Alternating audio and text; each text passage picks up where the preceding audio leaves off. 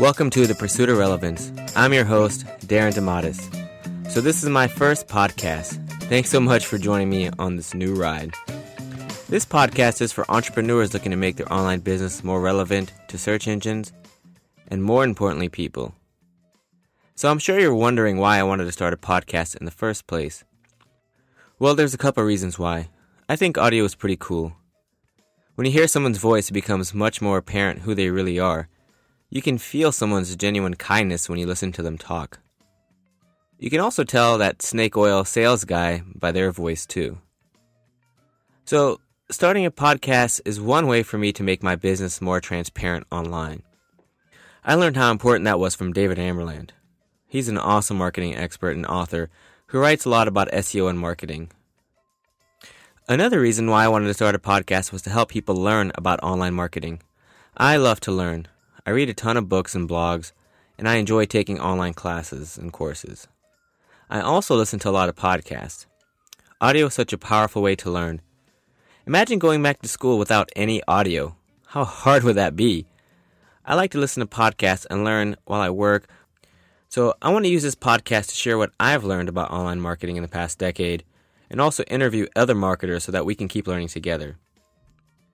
If you enjoy SEO, content marketing, and brand development, you're in the right place, and I hope listening to this podcast will help make your business more meaningful to customers. So let's talk about the elephant in the room for a second. I recently updated my homepage to have the word Christian in it. So my homepage now says, I help Christian entrepreneurs make e commerce and SaaS websites relevant to search engines and people. So why did I do that? Am I on some type of religious message here? No, not really. It actually has everything to do with marketing. You see, marketing to me is really about connecting with other people. It's not so much about money to me.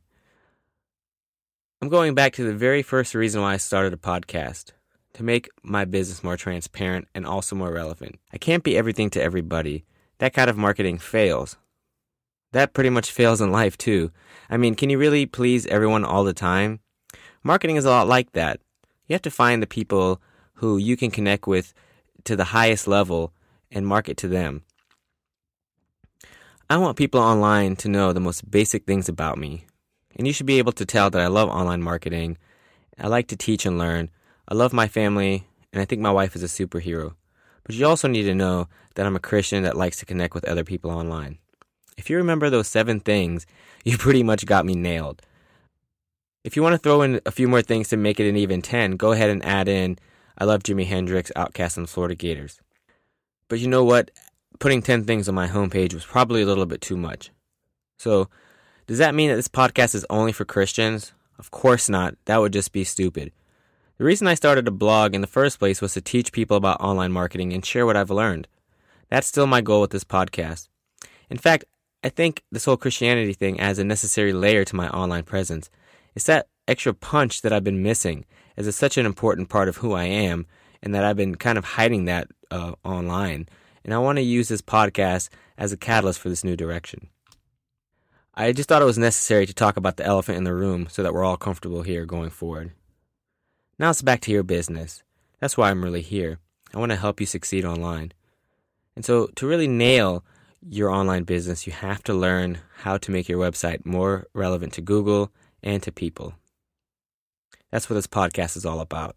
You'll learn from me and other marketers, but I also think it's important for us both to learn from other Christian entrepreneurs, people who own businesses online. I want them to share their experience about running an online business. It seems like everything you read is about making money online, but that's not so much what I'm about with this podcast. I want my show to help you run your business and give you good marketing advice, but I want it to be a little bit different. There are too many how to make money podcasts out there, and I don't plan on becoming one of those. Like I mentioned earlier, the format for the show is going to be mostly interviews, but I'll be doing curated content episodes like this one where I share the best content that I come across from the last month or so. That being said, I want to make this first episode instantly relevant to the people I want to help the most. So I want to take a few seconds and share some of the different articles that caught my attention. I'm sure you know that Google rolled out a huge algorithm update. Let's get the facts straight on this because for a minute there I was actually confused myself. This update only focuses on mobile search, so your desktop rankings are safe. but you should actually be more worried about your mobile search rankings, anyways. According to Google, mobile search has surpassed desktop search, and it's a more effective way to market your app. So if you have an app, this is huge. Pay attention to your mobile search traffic in Google Analytics and make sure it's going up. Just from the sheer fact that more people are using it, you should be seeing an increase in organic mobile search traffic. If you're not, then you might have a problem. Since we're on the topic, Google is making a big push to sell mobile ads. And since they basically have an algorithm just for mobile search, you have to start thinking about what's different between desktop and mobile search. You also need to pay really close attention to mobile search user interface. This is especially true for e-commerce websites as well that have product listing ads. You'll you want to be studying the way that the SERP looks on mobile over the next few months or so. Be sure to check out Google's blog post about this. They also have a helpful article about using Google Search to market your mobile app. I'm getting really into app marketing. I read this article from Nir Eyal about the psychology of notifications. Nir's thing is about the persuasion of technology. You should check them out if you're interested in mobile marketing as well, especially if you have a mobile app. I'm actually working on a couple articles about this topic, and I'll be sharing that over the next month or so. So this past month, I also came across an awesome article from 2013 by Joanna Wiebe about mobile copywriting for e-commerce. Even though it's a few years old, it's worth taking a look at given all the changes with Google. It has some great mobile UI info that you'll dig too. I love Joanna. I met her at a conference and I probably email her too much, but she's awesome and she's really helpful. She actually called me her friend on a blog post, so that made me feel really sweet. Freddie Chatt published an outstanding e-commerce crowdsource link building manual.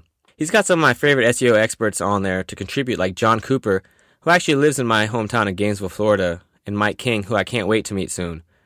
He has some other marketing pros on there like Ann Smarty, Brian Dean, and Richard Lazazzera, who's constantly putting out good content about e-commerce marketing on uh, a Better Lemonade stand. I've actually taken courses from Jon Cooper and Brian Dean, so you should follow them to learn more from those guys. I hope at some point I can connect with all those experts, over 40 on Freddie's Roundup, so big kudos to him for pulling all that link building advice into one place.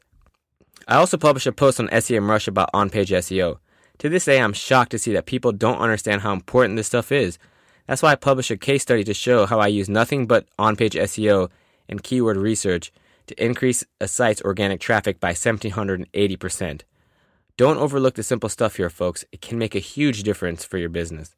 I'm also pretty excited to share an article that I wrote on HubSpot about time management. This is one area that I'm trying to improve on. With a two year old and another on the way, I have got to get better at managing my time. I was happy to be mentioned by Christina Boyes on her article about e commerce marketing resources over at e commerce insiders. Okay, that about wraps up episode one. Short and sweet. I hope you enjoy the ride. If you feel encouraged and want to join me on my learning adventure, I'd love for you to subscribe to my blog or podcast. I'll be posting my podcast in iTunes soon, and I might already be there by the time you listen to this. On my next show, Henneke from Enchanting Marketing will be here to teach us how to connect with your customers through persuasive copy. I met her at, co- at the Copyblogger Conference in 2014, and I'm looking forward to seeing her again soon. You won't want to miss the podcast. See you on the next one.